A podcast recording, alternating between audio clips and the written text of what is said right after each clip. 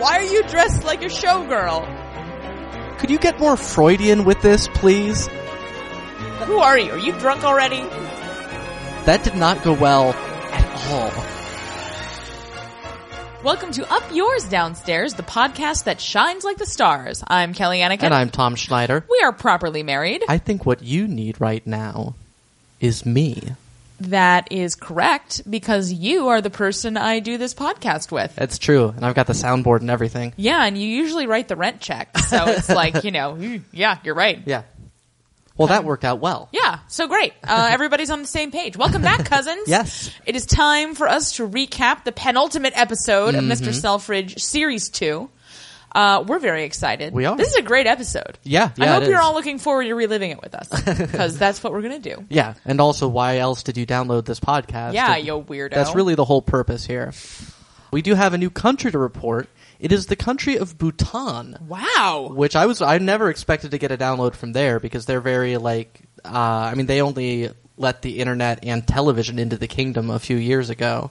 Uh, but somebody from somebody from Bhutan downloaded the show and Or possibly vacationing in Bhutan. well that's also possible. But whoever it was, I would say Kuzu Zangpo, and I have no idea if that's the correct pronunciation.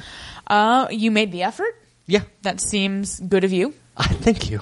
Also good is our cousin of the week. Ooh, This week's cousin of the week actually came from Twitter, aka Carrier Pigeons. Oh. Uh, it's cousin Omar, who writes Blankensop versus Plunkett. Let's get ready to mildly rumble. the war on the top floor. The thriller in vanilla. It's on. that makes me laugh so hard. I laughed and laughed, and then I Yes. laughed some more just now when I pulled that up so that we could say it on this podcast right. cousin Omar is a frequent uh, sender of carrier pigeons, and that is my favorite thing that he has ever tweeted. Yes. Uh, so congratulations, cousin. Did it in a, under 140 characters. That's right. Pretty impressive. So yeah, uh, I guess if you're listening to this podcast on a Friday, uh, perhaps follow him. Yeah, absolutely. uh, also, just want to say to all the cousins, thank you so much for all of the messages and the comments and the tweets and the telegrams about the return of Blankensob. Mm-hmm. yes. We felt so loved. yeah. And we're just so happy that we could share in our joy with so very many of you. Yeah. It's uh it's really fantastic that Blankensop is back. Very much more of a looker than I uh remembered her being. Yeah, You it's know? uh, it's it's strange the way you know the, the mind works. I, I know. guess. I had inv- I was like remembering her being very like haggard. Very Right. very much more like Plunkett. well, she's been away from Harry for a while. She's relaxed, That's true. She's she's had a chance to let her hair down and put it back up. right? And uh, well, let's see what happens when she has to deal with these crazy kids. right? But we get ahead of Uh, ourselves. yeah, and you know, because of the fact that we're a week behind, I forgot that this is the episode where Blankensop comes back. So we Right. kind of just scooped ourselves. But come on, you guys, so excited! Yeah. Oh my gosh. So let's uh let's get to it, All right. shall we? Yeah. Uh, so we open with Martel lying sleeping in Florian's arms. No. yes. She wakes up and tells Florian uh, he's got to go because it is morning and people are going to find out about their scandalous relationship. oh yes. So he gets up and then he comes back and kisses her and then heads out again. And Marta lies there uh, quite happy. I just do want to point out, I don't know if we've done this already, but exactly what everybody said would happen for her letting a man stay in her house has happened. Like, I don't, there's nothing wrong with it. Right. I think it's great. I mean, she's not going to get pregnant. Right. He looks clean. Like, I think it's fine. right. But at the same time, That is exactly. specifically the thing that Edwardian convention existed to thwart has happened. Well. so Mr. Grove won. New women zero. I mean, that's not true. That's not true. And I mean, the, you know, people have been failing to thwart other people having sex for, you know, millennia. And That's it's- true. They've never been any good at it. yeah, ever since they figured out you could not have sex, right. and that maybe that was smart in some circumstances. Breakfast over at Selfridge House, much less scandalous. Actually, It's more of a scandal of a different color. No. Uh, nobody has printed Harry's letter yet. He is losing female customers in droves. He's asked Delphine to help him discuss strategy at the store. He invites Rose, who says that she has an appointment very distractedly. Right. Uh, causing me to say, bam, cancer immediately. No. Because that's the only time on TV anybody ever has cancer. Is when somebody's like, oh, hey, here's this thing with this lady that's trying to bang me. You want to come? And she's like, oh, no, I have an appointment. Either that or they're pregnant, but I didn't think right. pregnancy seemed right here. Yeah. Anyway, Rose's advice is to keep things simple. People need things they can depend on. Like you not sleeping with Delphine. That would really help me out right now, Harry. Right. It would help everyone out, quite frankly. Yeah. Uh, speaking of people's relationships being torn asunder, uh, Town Talk, which we failed to correctly identify in the last podcast, Correct. being the gossip column, Town Talk reports now that May has left Loxley. It is out. Wow. It is ready for people to know. Boy, Yeah. British journalists are a canny bunch. Well, you should see the um, you should see the section that's ripped from the intelligence papers communiques. I feel like if I had five minutes not recording this live, I could come up with a really good name for that. Well, uh, regrets, I've had a few.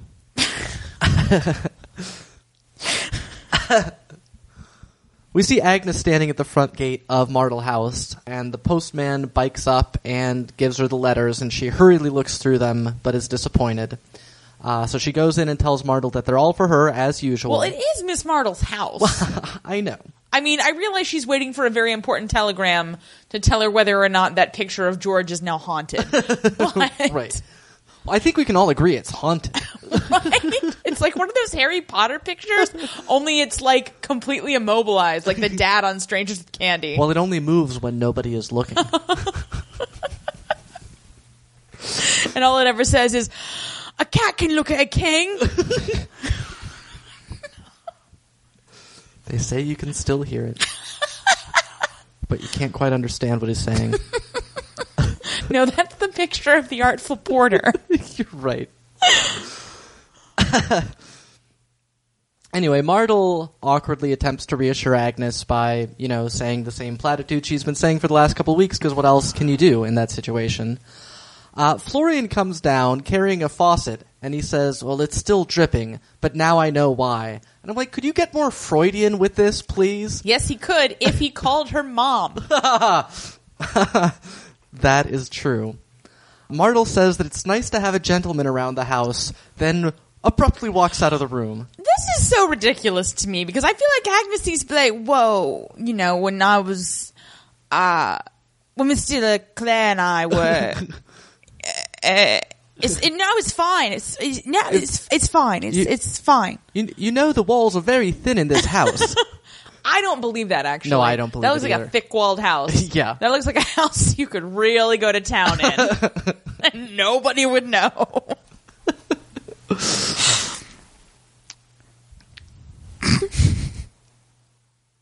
Cousins, have you ever gone to town in a house with thick walls? Have you ever gone to town in a townhouse? If so, we want to hear your story.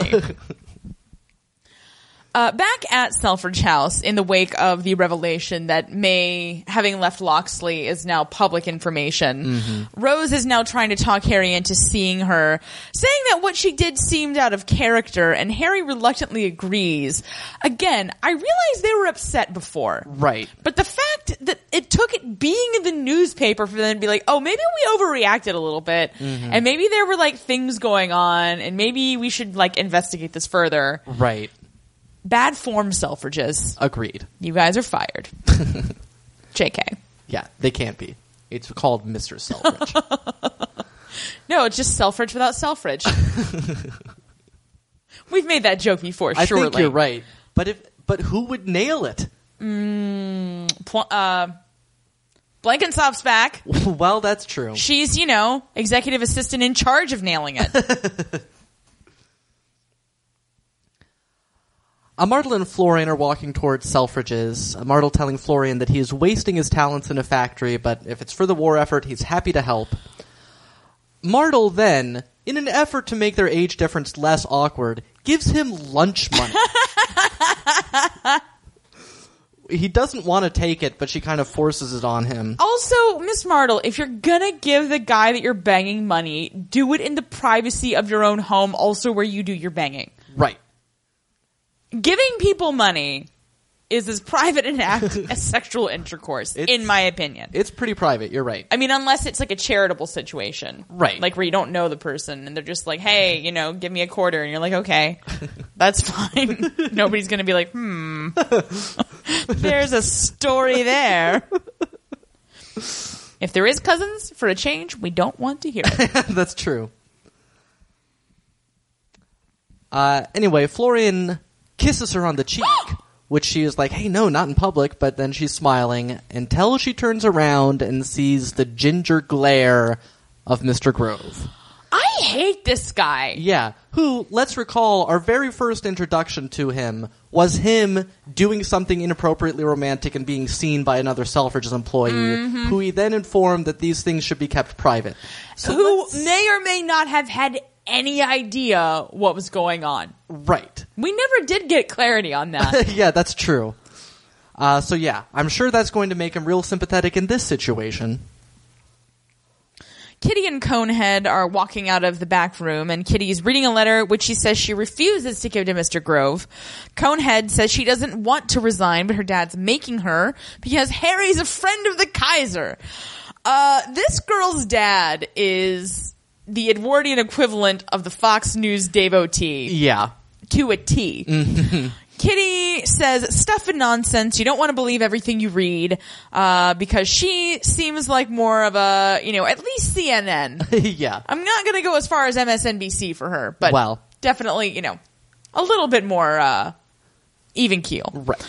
Conehead wants to know what she should do, and Kitty says to tell her father that she has to work a week's notice, and Kitty will figure something out in the meantime. That's right. Kitty Hawkins on the case. Harry, Crab, Leclaire, and Delphine are meeting in Harry's office. Uh, they've lost yet more influential woman shoppers, and Delphine says that they need to make it the talk of the town again and make it an escape like her place. Harry's like, "So, do you have an actual plan?" yeah, because yeah. Uh, but she says that her plan is to bring the spirit of Delphines to Selfridges. Was the spirit of blank like a marketing buzzword back then? you know, like I just they keep saying I'm like they already did that with the last one, Right. You know, remember Ellen Love, and everybody's like, Yeah, let's we yeah that that did not go well. No. at all. it went very badly. Yeah, and isn't the spirit of Delphines that wink wink you can get prostitutes there? Like Right? Like is that- I don't understand why its horrible reputation has suddenly been just like jettisoned by Oh. Right. everyone and like I know there's a war on and Right. prostitution has suddenly, you know, skyrocketed in the polls. have you noticed that the entrance is in an alley? Yeah, like, Like- yeah, yeah. So we're gonna move Selfridges to a seedy alley. right. you can only order gin. That well, actually, I hate gin. I was Right. gonna say that's a great idea. You can only order alcohol. That's fine, Right. but gin, who? Well, I'm sure it's I'm sure there's a hipster only order gin bar either in the Bay Area or in Brooklyn. Yeah, that's true. Or both. Yeah. I'm surprised hipsters haven't started franchising yet, even though it's completely anti-hipster. Right. Uh, you know, give it 10 years. All right, It'll- great. yeah, they'll do it. See you in ten years, everyone. Uh, yeah, but no, basically her plan is to just decorate the palm court the way Delphine's is decorated. And, like boobs. right. Wait, hang on. You're trying to attract female customers, Mm-hmm. which is not the customers that Delphines attract. Right. so you're asking Delphine about this when you have Monsieur Leclerc, who could just strip naked and stand Right. in women's fashion and wait for them to come. I could just walk past a bunch of woman, women and then walk to the store and then bam, women yeah, customers. Done. End of story. yeah. Uh, yeah, so Crab agrees with us that this is a rather dumb idea. Yeah. Harry sadly agrees with Delphine, so that's happening. You're so mad. Yeah. Uh, but Leclerc's idea is to contact Winifred Black, who is a syndicated journalist. She works for Hearst. and uh, whose articles are published everywhere. because she works for Hearst. Well, right. Harry says that she's a one-off, meaning that she, you know she's not somebody that they could like control. Right. Or Uh, count on for continued. Right, Coverage. exactly. And Delphine agrees that they have a tiger by the tail, but Henri says that when she speaks, women listen. And Harry says that you know what they're going to have to take the risk, and he has faith in his store.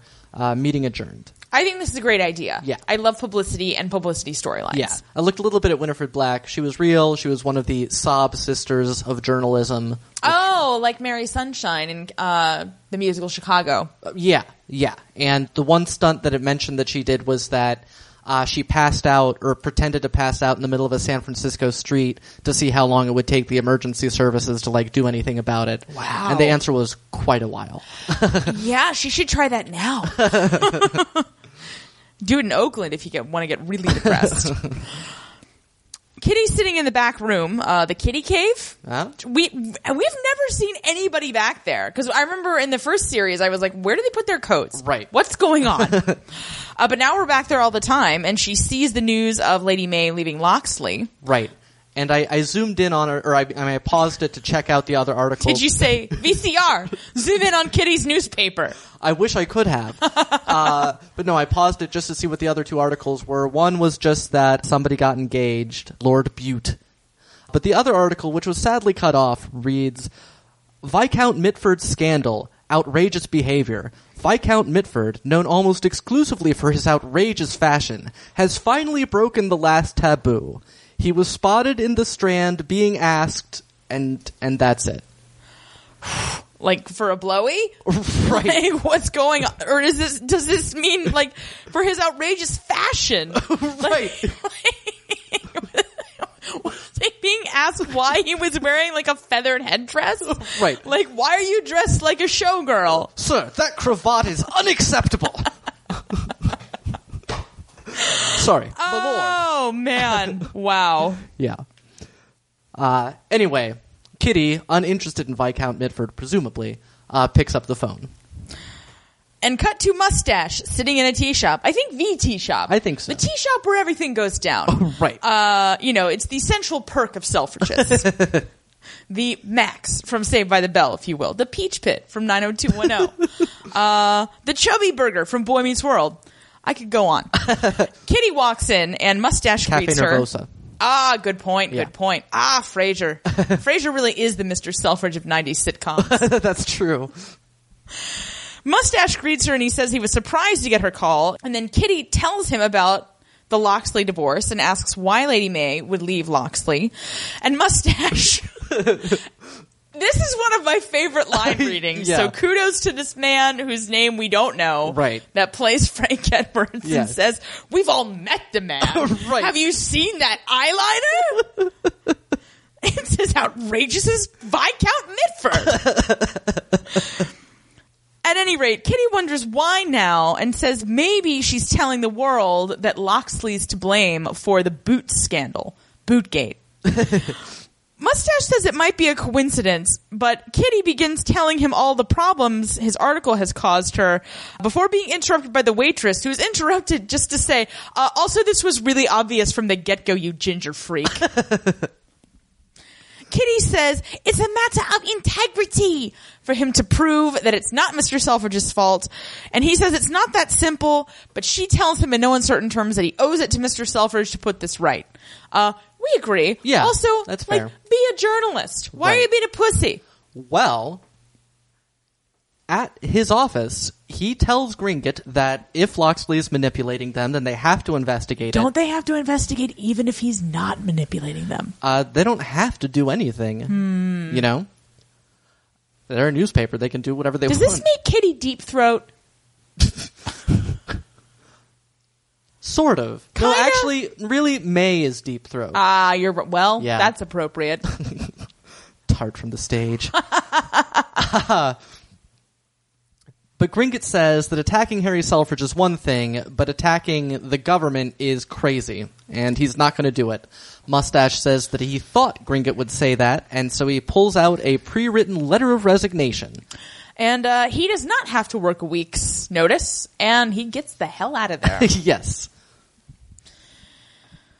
Back at the office, uh, Harry is leaving his office. Plunkett runs after him to say that Mustache called. Harry says that he has nothing to say to Mustache and to tell him not to call again because, boy, he's already considering talking to Lady May again, but he's not going to talk to Frank Edwards.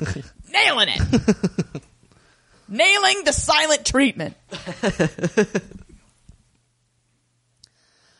Uh, in the Palm Court, Delphine is describing her decor plans to some minions of hers.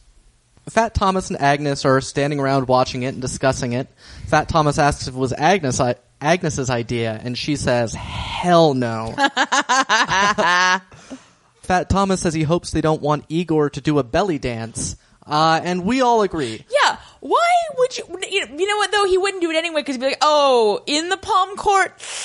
Yeah, I don't really work in the palm court. I just kind of hang around it, Right. and sometimes like I wipe a glass, but like I don't do anything helpful. Yeah, like I know I wear the uniform, but that's it's just surprisingly comfortable. Yeah, I just like it. A Fat Thomas asks after George, and Agnes says that there's no news yet, and uh, she heads off because she's got to work on a window.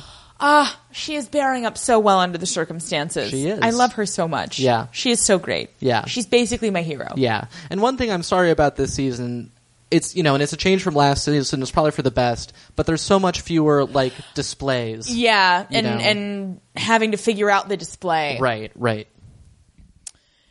In a doctor's office, surprising no one, the doctor asks Rose how long she's had these symptoms. She says three to four months, including difficulty in breathing. She says she's had so little energy and was hoping that a tonic would help. The doctor says perhaps, but he'll examine her first, which is generally a good idea before giving anyone tonic. Right. Even as a bartender, just give him a look see up and down. like, who are you? Are you drunk already? Can I put gin in your tonic? No. Pretty gin heavy episode. Yeah, as it turns This out. episode sponsored by the Gin Council. Martle enters Grove's office and he asks her to sit, and then pointedly takes a second to finish writing some note that he was working on, before looking up at her and saying that what he witnessed was unbecoming and embarrassing, and that this affair has gone too far. He said that he had tried to warn her, but she's ignored him and is now being humiliated, and he hopes she realizes that financial gain is the most likely motive for this boy's infatuation. Isn't she hella rich now? Who gives a shit? Isn't the whole point of being rich that cool, awesome, hot young people want to bang you? Yeah. Like Exhibit A, Donald Sterling. right. Like he's repugnant. At least Miss Martle has a charming personality. Yeah. And apparently, you know, is pretty uh tolerant of people's differences. yeah. Well, Martle says that that is insulting, Correctly. uh, but Grove says that with his own eyes he saw her giving him money. He says that she is being taken for a fool, an old fool. Yeah. Martle says that if he is quite finished, then she will reply. She then very calmly says that her life is her own and how she chooses to live it is her business, and in future he should keep his opinions and his insults to himself. We very much high fived right there. Yeah. This is great. Team Martle. Yeah. The spirit of Revilius lives on. She gets up and walks out, but then in the hall and into the elevator, she is uh, unsuccessfully holding back tears. well, it was just because she was the only person in the elevator and it had to run on something. right. and the only way to really phase those elevator girls is to be sobbing. Yeah. Although I imagine elevator girl as a profession, you get some sobbing quietly in the corner of the elevator and you learn how to pretend you're not there. That's true. In the Palm Court, Harry greets Winifred Black, who says that the pleasure is all his. Oh. Oh, listen, this lady's phenomenal. Yeah. She tells Henri that it's been too long, so they definitely bang, is what I think. Winifred says she thinks that Harry wants something from her. Harry asks if he's that transparent. She says, men usually are. It's a constant disappointment, which is a great line. And Yes. also, I have to think that he's less transparent than, he's more transparent than most men. Yeah. She observes that Fleet Street has been giving him a rough ride, which is not a euphemism for gay sex, as you might think. Harry says that they're damn lies, and Monsieur Leclerc says they need some good publicity. Winifred says she doesn't do puff pieces, and Harry says that that's fine. They both have integrity, and his store will speak for itself. Henri will squire her around and give her access to anyone and anything she needs. She says that she has carte blanche and finds a story that inspires her. Maybe she'll write it. Harry agrees, and Winifred says she hopes he doesn't regret it. Basically, she's everything I want to be when I grow up. Yeah. And I don't recall ever noticing her accent. No, no, Yeah. pretty pretty solid American accent on this one. Yeah. they're getting better. May and Mustache are walking in a park, and Mustache tells her that she was brave to leave Loxley. May says that she couldn't live with him anymore and is glad that Mustache is called. They then turn a corner and become overpoweringly backlit. Like I don't know who the cinematographer was on this on this scene, but they did not think it through. Bad move. Yeah. But Mustache says that Harry has stopped returning his calls, and the committee would just close ranks if he tried to investigate them. So May says that he needs to find their weakest link, and she says that Lord Edgerton went to school with Loxley and had peccadilloes that he has never grown out of. Oh my! Yes. Uh, and that Loxley blackmailed him over it, and it had been planned from the start. Uh, so Harry's taking the rap, and they must tell people for him. Which is pretty inspiring. Yeah, yeah. Uh, yeah, it's pretty. Uh, it's pretty cool. Yeah. Monsieur Leclerc shows Winifred into the fashion department and introduces her to Keebler, who it turns out is one of her greatest admirers and brags all about fashion, offering to show her around. But Winifred wants to find her own way. Thackeray points out that his name is spelled with an A-Y, not an E-Y. Right. Uh, as they head off, Winifred tells Leclerc that Keebler would sell his own grandmother for a quarter and a smile. He says, So you know him already? And she says, Am I wrong? oh, she's so sassy. She is quite sassy. And apparently has the, uh, you know, readership to back it up. Yeah. Dare to dream. Tell your friends to listen to Up Yours Downstairs so that we can be blazingly confident all the time. Especially if one of them is a powerful publishing magnate. Yes, indeed. That would be great. yeah, ideally. You know, like Edward Boing Boing or something. Is that a person? So Rose heads to the elevator, but who should get off that elevator but Delphine? Uh, Rose says that she's just there to see Harry, but Delphine says that she just saw him leave. And Rose is like, oh, okay, I'll see him at home. But Delphine says not to go. She feels like they haven't talked in forever. Uh, yeah, you haven't because you've been trying to steal my husband. right. Winifred is walking with Henri, saying her ladies want a story they, that they can identify with. That's inspirational. Henri says that she should meet Agnes Towler. They pass Keebler, who's casually sampling some scent. Yeah. Well, like, you know, casually. Oh, okay. Yeah, that's what it is. In the tea emporium, Delphine says that Rose has been avoiding her, and Rose says that she's just been tired. Delphine says that she looks pale and asks if she's well, and Rose says that she was diagnosed with a little congestion on her chest. Okay, so possibly not cancer, but possibly consumption, which totally killed a lot of people. Right. Uh, Delphine asks if Harry knows, and Rose says not yet, uh, and she says she didn't want to burden him, and Delphine agrees with her because she is a very bad friend. Yes. I don't even know that we can call her friend at this point. Well, right. she's a very good enemy. She's not even that good. Yeah. As events prove. Anyway, she says that Rose needs some time in the country. Back at the hotel for disobedient wives, Harry's talking with May, who confirms that she did leave Loxley.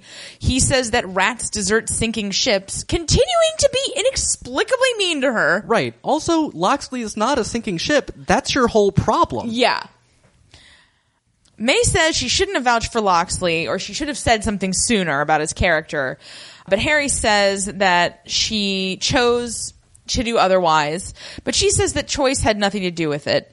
When she married Loxley, she thought she could control him, but she was naive.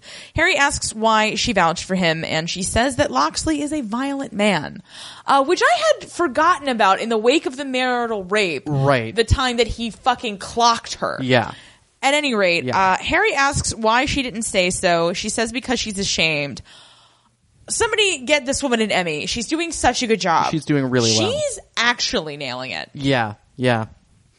She says that they need to stop Loxley, and then Harry says it's not safe for her there and invites her to stay with him. So this is something important to remember about your extremely wealthy shopkeeper friends, ladies and gentlemen. They'll write you off immediately for no good reason, then immediately bring you back into the fold. Right. So bear that in mind. Like and beyond the fold. Yeah. Like this is like, Into their home. Yeah. Wow.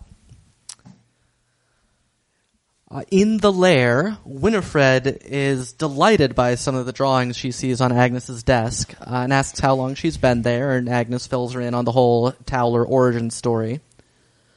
Uh, Winifred is quite impressed, and uh, Henri is standing by the window observing, like very kind of theatrically standing. at the Oh, window. he's very pleased with himself, and I just wish that poking kid. Anytime he's near a window, I'm back, Monsieur. I bet you thought I'd never find you.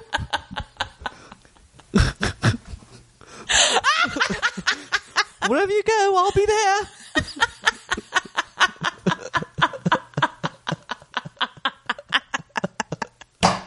Oh God! oh, that stick poking kid! Get that kid a guest star on Downton Abbey. I want that stick poking kid in everything. oh man! All right, I'm gonna try to pull it back together. So when Winifred credits Henri with being her mentor or whatever, uh, he says that while Harry helped and he's the one that sent her to Paris, Winifred expects that that opened her eyes, and Agnes admits that the Moulin Rouge was quite shocking. Like, why do people keep thinking Nicole Kidman can act? What movie has she ever been good at? um, Right? I Cricket liked her noise. Moulin Rouge, but I mean, like, listen, you can put. I look, I I do. I don't want to say I defend it, but I'm still kind of like, oh, everyone says I love you, which is a Woody Allen movie, Oh, which right, I've pretty right. much sworn off in the wake of various things, Right. But uh, man, it's a musical, and everybody in it is terrible. Yeah. everybody's so bad. Nobody can sing. Nobody can dance. Nobody can even really act. Like Drew Barrymore's in it. Natalie Portman's in it. You're like, what? But man, when they start singing and dancing badly, I will forgive them anything. Well, okay. Uh, but Agnes says she wouldn't have missed that experience for the world. And Henri says that she always had a natural talent. Winifred says that they make quite a team. Henri smirks, and Agnes changes the subject. now look, Henri, I am shipping you and Agnes. I'm doing that, but don't be a dick. Yeah. Again, stick poking kid. Take him down a peg. That's right. She asks Winifred what she's writing about, and Winifred sa- says that she doesn't know, but she finds if she pokes around long enough, a story usually appears. Uh, she notices Agnes's ring, and Agnes is like, "Yeah, I'm married, en- engaged to this guy." Winifred says that, "Oh, Harry Selfridge is a matchmaker," and that her parents must be proud. Agnes says, uh, "It's just her and George. It's always been just her and George."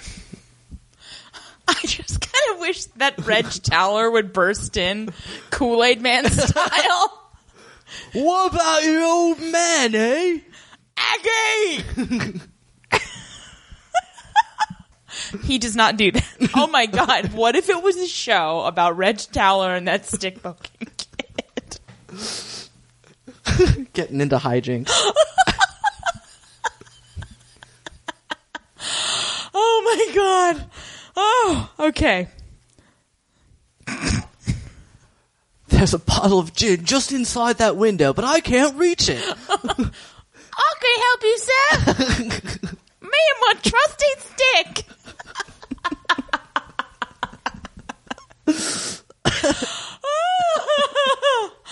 oh, stick poking boy. Oh, kid, stick poking kid. Yeah, I'm sorry for mixing it up. I was laughing too hard. that, that's all right.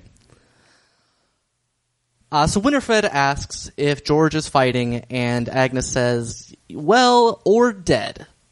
Well, she says he's missing in action. I know. because this prompts the next scene. Well, that's true. You really, uh, you really fucked me over on this, Schneider. I'm sorry.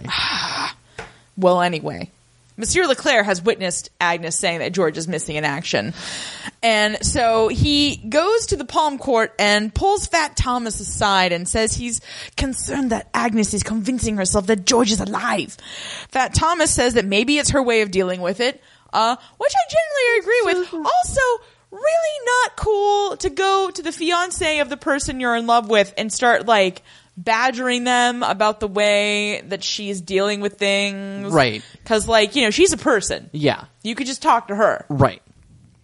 Anyway, Henri says Fat Thomas knows her best and turns to leave, but it's spitting mad weasel time. it sure is. Fat Thomas grabs Henri's arm and says if he has something to say, say it. Henri says he doesn't want to fight, but then Fat Thomas gets in his face and says he's been with Agnes through this and is offering her more than Henri ever has. He lets Henri go and he leaves. And Igor is like, what the fuck? That looked kind of like work. you were having a discussion with a colleague?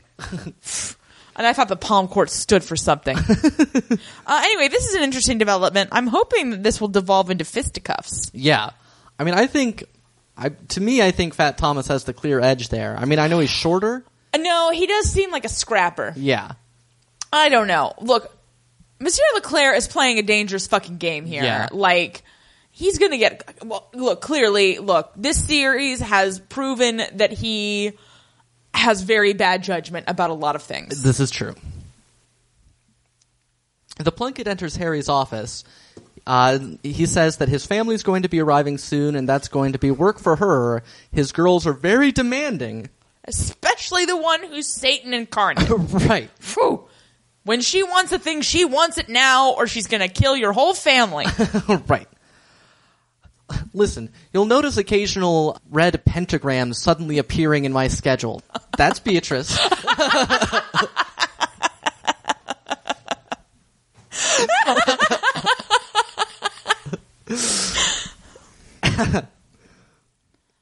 Uh, so he says that he is sure it won't be a problem for the Plunkett because Blankensop could always handle it just fine. Blankets up! That's right. The Plunkett is uh, kind of justifiably offended by that like statement and says that she is sure she's going to be able to handle it.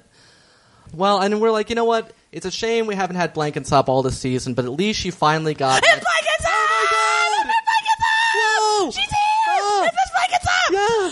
That was like a third of the excitement that we expressed when we saw this the first time. Yeah, we had to pause. Oh my god, we were so excited. you guys, it's like Islanders listening to our podcast. he was like, oh, well, Blankensop seems to be a breakout character among about 2,000 people, so we're going to put her back on the show.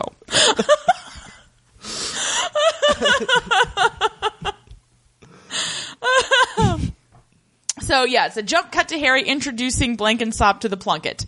Uh, however, the Plunkett, very perturbed, wants to know if she's being replaced. Harry says just assisted, uh, and Miss Blankensop, who's been gone on some personal matters Right. that are not explicated. Yeah. uh, she will be his social secretary, and then Miss Blankensop. Butts in to clarify that the Plunkett will be in charge of store business, and the Plunkett is not amused Yeah. by this development. Right. Which, like, uh, you could have at least let her fail before you brought in somebody else. Right. But Yeah. It's like, I, I mean, look, to get the job that the Plunkett has, that's a high ass level position. yeah, and That- you've got to be good at doing stuff. Yeah, you have to have demonstrated years of competence to get there. At Selfridge House, Rose is sitting with May, uh, apologizing for having kicked her out previously, and May says, No, no, no, it was her fault for thinking that she could handle Loxley alone. But Rose says that now May and Pimble are there safe and sound, uh, and she only wishes she could spend more time with her, because once the girls arrive, she is going to be heading to the coast. May asks if she's all right, and Rose says that she has a congestion of the lungs and that Delphine suggested she leave the city. May says that she's leaving Harry just when he needs her support more than ever. Really? Like, more than ever? Right. What about when he was in that coma? Yeah, I think maybe he needed more support then. And also when Or- he was opening the store. I mean, look, I'm not saying he doesn't need her support, but this is kind of a PR blip. Right. And like, I understand that they're all in crisis mode, but somebody needs to be like, hey guys, probably this is going to blow over at some point. Right. Like, cause I don't think anybody's said that yet. Well, one person said it, and it was Delphine. So- Well, yeah, ugh. right. Unwanted voice of reason, Delphine. Uh, but Rose again says that she doesn't want to be a burden. At At the palm court, Harry tells Delphine that she's done a great job uh, decorating it with her horror draperies. right. She says that they make a great team and he's a fascinating man. She says he's not motivated by money, just by giving people what they want, and they're the same, which is why he needs a full time female vision. Which, what is Agnes Towler? Right. She Head of display, is Agnes in Towers. charge of both, you know, femininity and vision. Right. like she's she's got it. Yeah. Harry then says that his wife does just fine, even though she doesn't really do that much. Right. She was in America for like years. Yeah, and like she gave you know the artful porter a belt. That's about all she's done. Anyway, but he says perhaps she has someone in mind, and obviously it's Delphine. Right. Like, listen, Delphine, this is going to go over like a lead balloon. Yeah. And at this point, we don't know how it's going to go down like a lead balloon. But Jesus Christ! But it's just obvious that she's aiming way too high. No, and it's I don't understand because she is so motivated by money. She doesn't give a shit about giving people what they want. Right. Listen, you don't Like- open a fucking nightclub speakeasy, Yeah. which by the way, uh, somebody posted on Facebook that it is based on uh, a club called the Golden Calf, Ooh. Uh, which was linked to us from Evangeline Holland, who runs the excellent Edwardian Promenade website. Yes. Which we have not consulted as much because we kind of know everything about the Edwardian period at this point. Right. But uh, she is also covering Mr. Selfridge stuff if you want to go over there. Evangeline, if you're listening, hi. Yeah. You're great. It's true.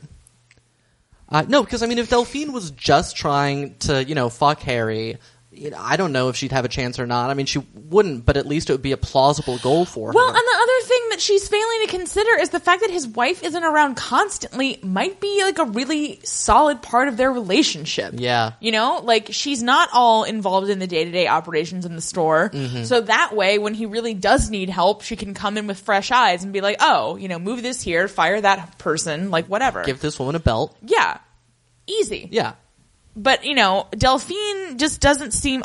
Well, I mean, obviously, her like memoir is all about her like having and then failing to have relationships. So I don't think she's a Right. real functional relationship person, That. and she's just equating business sense with sexual attract. I mean, don't get me wrong. I find blisteringly competent people very attractive. Right, but but the thing about it is, her only idea for Selfridges is, what if we just did the same thing that I already do? yeah, like that's she's got no uh, no imagination. Yeah, I mean, you know, nightclub and retail are two very different businesses and business models and everything. You have to keep the prostitutes on the loading dock in a department store. very true. Can't be draped all over Big Bill summertime. Fucking anyway. we see Agnes walking down the stairs past the bust of Harry, uh, and she sees a man in uniform from behind, and uh, we get a few shots of her chasing him down. And as we have all guessed, it is not in fact George, just some other dumb blonde guy. Back in the lair, Agnes is crying with Fat Thomas, saying she really thought it was George, and what will she do if he's gone? Fat Thomas says that whatever happens, they'll face it together as man and wife. He says that she needs to eat, and he'll cook her an Uncle Joe special, which, listen, I'm maybe not the authority on comforting people whose brothers might be dead. Right. But maybe don't offer to cook her a specialty of someone who also is themselves dead. I don't know It's hard to say. she says no, she has to finish her windows, and he says okay, but that if she doesn't leave in a couple of hours, he's going to drag her out himself. So this is some pretty solid partner behavior Yeah, from Fat Thomas. that's- that's perfectly Again, fine. I almost hate that I'm not shipping them, but I just I can't I just can't get behind it. Right. Well, the thing about it is they don't. They get along fine, but they don't. There's no spark. There's no There's no spark. passion there. Yeah. Not like that time you and I got in a fight about how gay Tom Cruise was and missed a pizza delivery. Like that's love, you know. Right. Well, that was a different time. That was a different time. yeah, in case you're wondering, uh, the pizza guy called us and thought he was witnessing a domestic disturbance and left. and honestly, it was less embarrassing to let him think that we had been in a screaming match than to explain that we had merely been vehemently agreeing with each other about how gay Tom Cruise is. It was the opposite of an argument. yeah. Anyway, We see Mustache walking purposefully through a square, uh, and we cut to him walking down some stairs with Edgerton and saying that he knows Lord Edgerton was blackmailed. He has it on an uh, im- unimpeachable source. Edgerton asks him what he wants, and Mustache says that he wants cooperation to bring down Loxley. Chunk chunk. Law and order. Mustache. At the tea shop, the titular mustache That's right. explains to Kitty that if Edgerton gives in, Harry will be in the clear, and it's thanks to Kitty. But uh, Kitty does not care because Conehead does not have time to wait for Lord Edgerton to get his shit together. As usual, she'll just have to deal with it herself, and I just love her. Yeah. she is just she's blossomed into a really incredible character. She has. and it's just been like she No, just she it's- look she doesn't care about the war she doesn't care about mustache Yeah. she only cares about the store and conehead Right. And I mean, because it's awfully convenient that all the uh, employee characters from the first season all became managers by the second season. But Kitty's one example where it's like she clearly, you know, earned that promotion. Yeah. She's just very, like, can do. not all of them i mean you know m- you know doris classic is gone Well, yeah, but only And, because it's not at um, the store anymore. well yeah George got promoted to manager. that's okay good point yeah. Uh-uh, you're right Uh, Agnes is working on a display in the lair, and Winifred comes in and says that she is impressed. Agnes says, Oh, it's not nearly finished. And Winifred says that art is never finished, merely abandoned, uh, and that she is heading out. She has written her story, and she asks Agnes when her wedding is, and says that she is surprised that Agnes would give up her job. Agnes says that if she'd met Fat Thomas, she might think differently, unbloody likely Yeah. yeah And Winifred says that she's been married twice, and she thought it was a great idea both times. i love winifred Yes. she's phenomenal yeah. Uh, Agnes says that all she's ever wanted is a home and a family. which is fair because she comes from such a fractured Right. family background right. But Winifred points out that, and yet, she is there alone and working. and she did have the option to leave with her purported uh, family Mm-hmm. Yeah. and eat some of his family cooking That's right.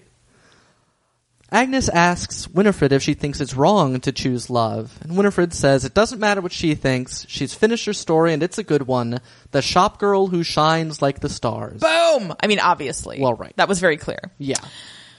in the palm court delphine dismisses her minions and lady may walks up to her fairly dramatically and says she thought the cuckoo didn't need to build its own nest boom what a weird thing to say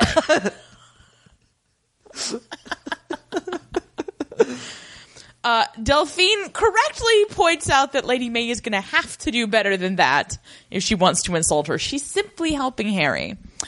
May knows what Delphine said to Rose about going to the country. Delphine says that she was simply trying to give her some good advice.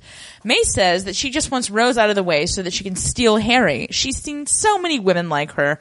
Women who will do anything for the lead role or the solo, all while pretending to be your best friend. Delphine says she's no chorus girl. And what is May without Loxley's money? She says Harry won't stand by her. May says she knows who her real friends are, and disgraced divorcees have nothing left to lose. And she says that if Delphine doesn't leave town, she will tell Rose what she's up to. Lady May out. Yeah. Uh, so that was really fun. It was. Yeah. Good job, everyone. Yeah. Also, Polly Walker, we still love you. We do. We just really hate what they've done to this character. just off the rails. and a waste of Polly Walker. Oh, exactly. This is.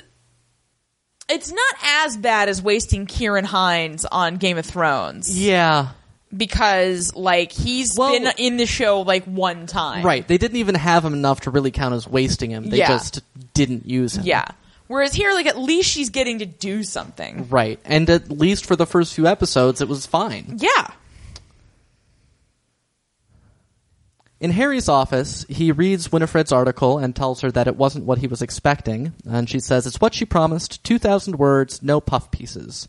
He thought that she would find Delphine's promotion more interesting, which is an odd thing to think. Since it's the stupidest fucking thing you've ever done. Right. Well, apart from wrecking that car. yeah. And even beyond that, she's not a London writer. No. But she says that he has transformed the lives of the women who work for him, and this is what will appeal to real women. He doesn't need to dazzle them, just hold up a mirror and let them see themselves. Wow. Yeah. She's nailing it. Sheesh. It's undeniable. At Martle House, Martle and Agnes are in the sitting room, uh, sitting. Right. When Florian comes in and says that he's fixed the faucet, uh, Martle listlessly says that that's wonderful, and Florian asks if something's wrong. Miss Martle says that she has a slight headache and is going to bed. She leaves, and then Florian just kind of awkwardly stands there like, so should I stop by later or what? Like now? Like what's, what's the, we need, we need a code. In Belgium, when the woman does not want sex, she complains about her stomach.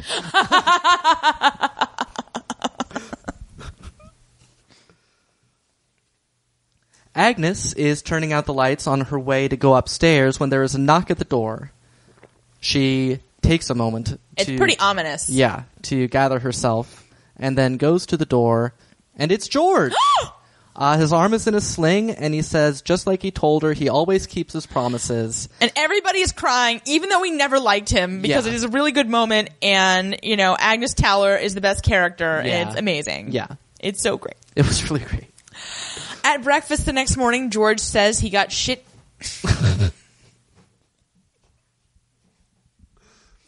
George says he got hit in the shoulder, which is a significantly harder sentence to pronounce than you might think. Agnes says the hospital sounds awful. George says, not too pretty. George comments on Agnes's engagement and says he caught labor for a minute. She says they are going to run a restaurant and they need to think about her future. George says he thought he had hers figured out and she says you can't plan for falling in love. George agrees and Martel is troubled as is Florian. This is a Right. very fraught breakfast. it is. George says that Fat Thomas better keep her in the style she's become accustomed to, which if you're talking about Miss Martle's house, Yeah. he can't. Yeah, he literally can't. Uh, Miss Martle offers George another egg, which he accepts. Great scene, everybody. Really glad that's what's, that's he's what's not nice about dead. it is it's a fraught breakfast for everybody except George. yeah. Oh, Well, look, he's just narrowly escaped Oh, yeah. death. He's more oblivious than ever now. That's right. Uh, at Selfridge House, Harry, Rose, and May are having breakfast and discussing the article when there is a ruckus off screen. not a ruckus. Yeah, and Loxley strides in, followed by an irate Fraser. Oh, Fraser, we've never seen. Fraser himself has become a spitting mad weasel. yeah. Harry asks what's going on, and Loxley says that he is there for May. Rose says that May is their guest and will remain until she chooses to leave. Loxley tells May that Edgerton went straight to him when Mustache threatened him. Uh, those old school ties never underestimate them. And he walks towards May, but Harry steps between them. Loxley tells him to stand aside. Harry asks, what is he going to do? Hit Harry like he hit her? He says that he would love to fight him right there. I believe he says something about like s- punching his stupid face in or something yeah, I specific think like so, that. yeah.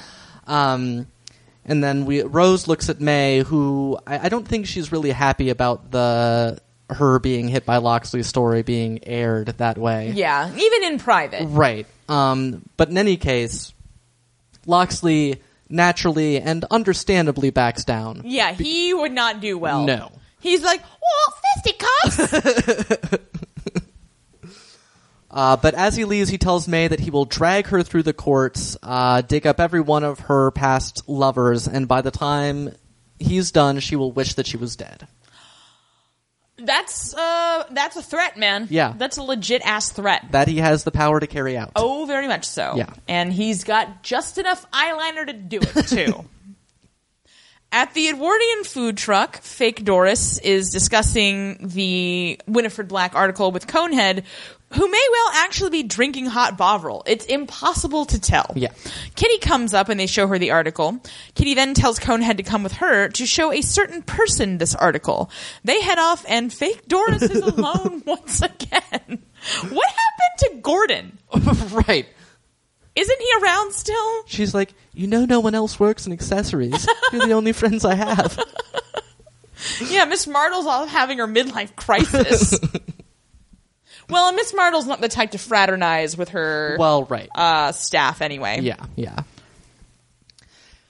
Uh, Keebler walks through the store rather again casually, uh, then finds a corner he can step into, which you know it's no knot hole in an old oak tree, but it'll do for now. Uh, and he opens up the paper to read the article and is dismayed. I mean, come on, dude. You can't be like that. What did Yeah. you think was going to happen? Like, had, did she interview you at all?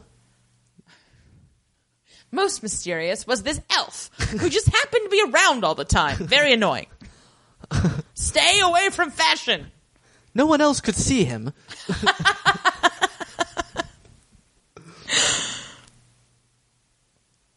At Selfridge, House May is telling Harry that Loxley won't be satisfied until he's completely destroyed both of them now. She says that she and Mustache will help him. He says he will call Mustache, but he has to get to the store. May says she wants to return the favor of defending her against Loxley and Right. tells him not to trust Delphine, who's out to destroy both him and Rose. Harry looks puzzled. Yeah. uh, because he is real dumb. In certain ways. Yes. For sure.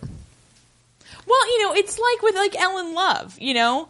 It Yeah. never occurred to him that she might like try to break up his marriage. I mean, very in like no, look, just nobody's ever stood a chance. Right. I I would bet.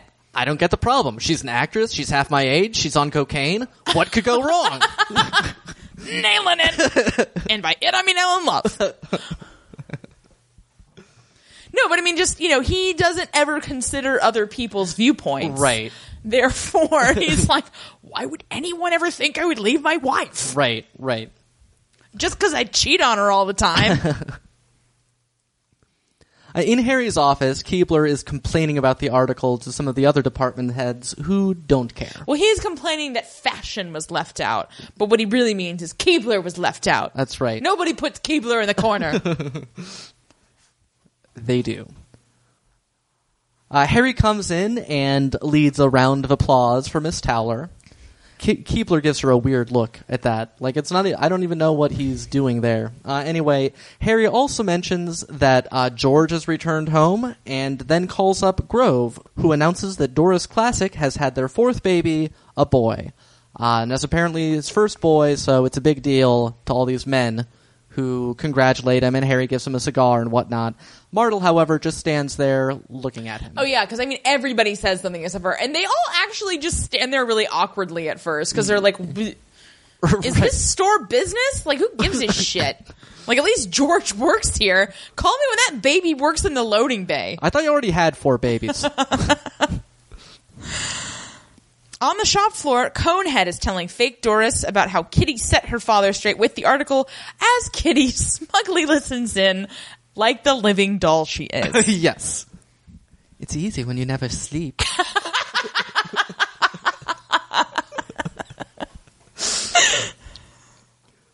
Grove gets off the elevator and walks up to Martel, who's with a customer. Uh, but once the customer leaves, Grove steps up, and Martel i- steps in to offer him her congratulations, and he's like, uh, thanks, and she says, and pass on my best wishes to Mrs. Grove, and leaves. yeah. Look, dude. Uh, I just hope things get okay for her in the final episode. Like, get him out of your head, dude. Uh, I- like you can be sad that you didn't have a baby, and that's a totally legit thing. Right. And you can be sad because he was a dick to you. Right. But don't let this dick ruin your life. Look at his hair. Yeah. Not only can you can you do better, you are already doing better. You are doing so much. Look, I don't know what her menopause situation is, right. but who knows? Weird shit happens. That's true.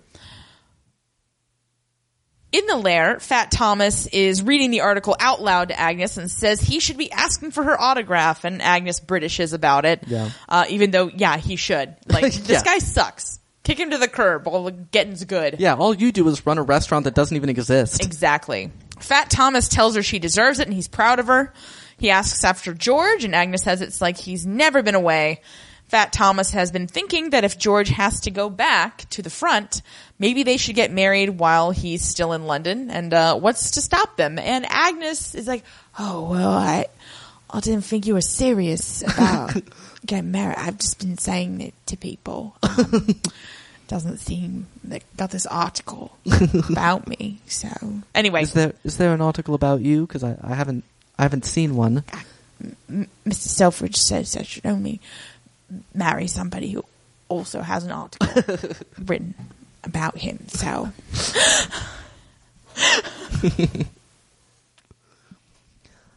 Crab and Harry walk towards the palm court. Harry's confident that Delphine is going to have the place packed. Crab is like, uh, I sure hope so. And Harry reminds him of the summer house. And Crab's like, yeah, that was fine. Uh, but they get in and crickets. There ain't nobody there. Like, not only are the right people not there, the wrong people aren't there, the indifferent people, zero people Yeah. are there. uh, again, the summer house. There was a book that people wanted to read. Right. This is just we tarted up the palm court. Like Yeah. nobody gives a shit about the palm court. It's the same restaurant. We just like made it look a little different. Yeah. And also, it does not look the same in this scene as in the previous scenes when they were decorating it. I don't know. I don't know. yeah. You know It's- what? Let's not spend more of our precious brain cells on it. That's a good point. Delphine then enters Harry's office and says she just needs more time and they make such a good team. Obviously not. Yeah, clearly. Harry says no. His instincts are that they need a new theme, like Rose had suggested. And then Delphine says that what Harry needs is Delphine, and Harry's like, "What the fuck are you talking? Like, he still hasn't figured out Right. what May was trying to tell him. Yeah. that's how dense he is. Yeah. he's denser than the bust of him downstairs." She walks around to his side of the desk and says that he knows they belong together. Harry's like, uh, I don't have feelings for you. I love my wife, but like, uh, you know, I've made mistakes, but Rose is the one who drives him. You know, everything he's ever done, the whole store is all for her. And he hopes that one day Delphine finds somebody that feels that way about her, like doubtful. Uh, you know, maybe that one weird guy she's hanging out with all the time. Jim? Yeah. Jim. Uh, so he says goodbye and that he doubts their paths will cross again.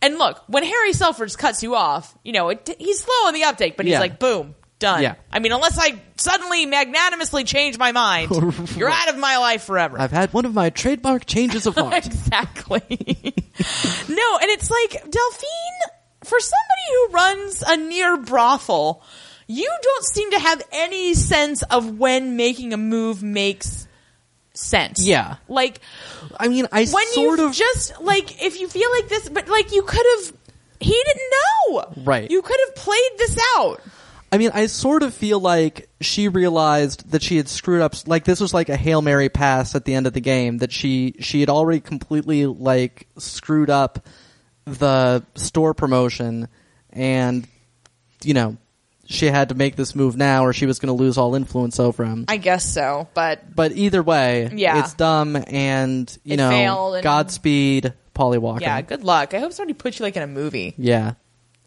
do it, yeah someone. somebody make an ab fab movie and have her also be in it Great, right Yeah. good idea fantastic. great get eyeliner on the phone let's make this happen At Selfridge House, Rose greets Harry and says that he looks tired. Harry says for Rose to kiss him. She asks why. He says because he loves her. She's like, oh, that's a good reason. And they kiss. ah And then he hears voices from the other room. It's the family! hey Yeah. Uh, so what we've got, we've got old Rosalie and old Ma, uh, but then we have new Beatrice and new one that isn't Beatrice. and they have a group hug and gordon is there Yes, and- so uh hey you know harry did say that he was determined to get the family back together and, by god he did it That's right. In Nailing episode it. nine. family wise yeah. uh yeah it's great to see them Yeah. uh it's unclear how the intervening years have affected beatrice's dark purpose Right. uh, but we're hoping that this uh will reveal itself Right. uh violette Yes. is the one that isn't beatrice Right. Violette, v- yeah, Violette. Violette, yeah. Okay. Anyway, uh, yeah. So new Violette. Yeah. So we'll see if she's still a suffragist. right. Uh, well, she is because didn't she go on to do stuff and like fly a plane or something? Yeah. One of them did. Anyway. anyway. ah. Well, we are super excited because now that we've recorded this, it means we can go watch the final episode. That's which we right. are really excited about. That's true. Uh, so until next time, up, Up yours yours downstairs, luncheon out.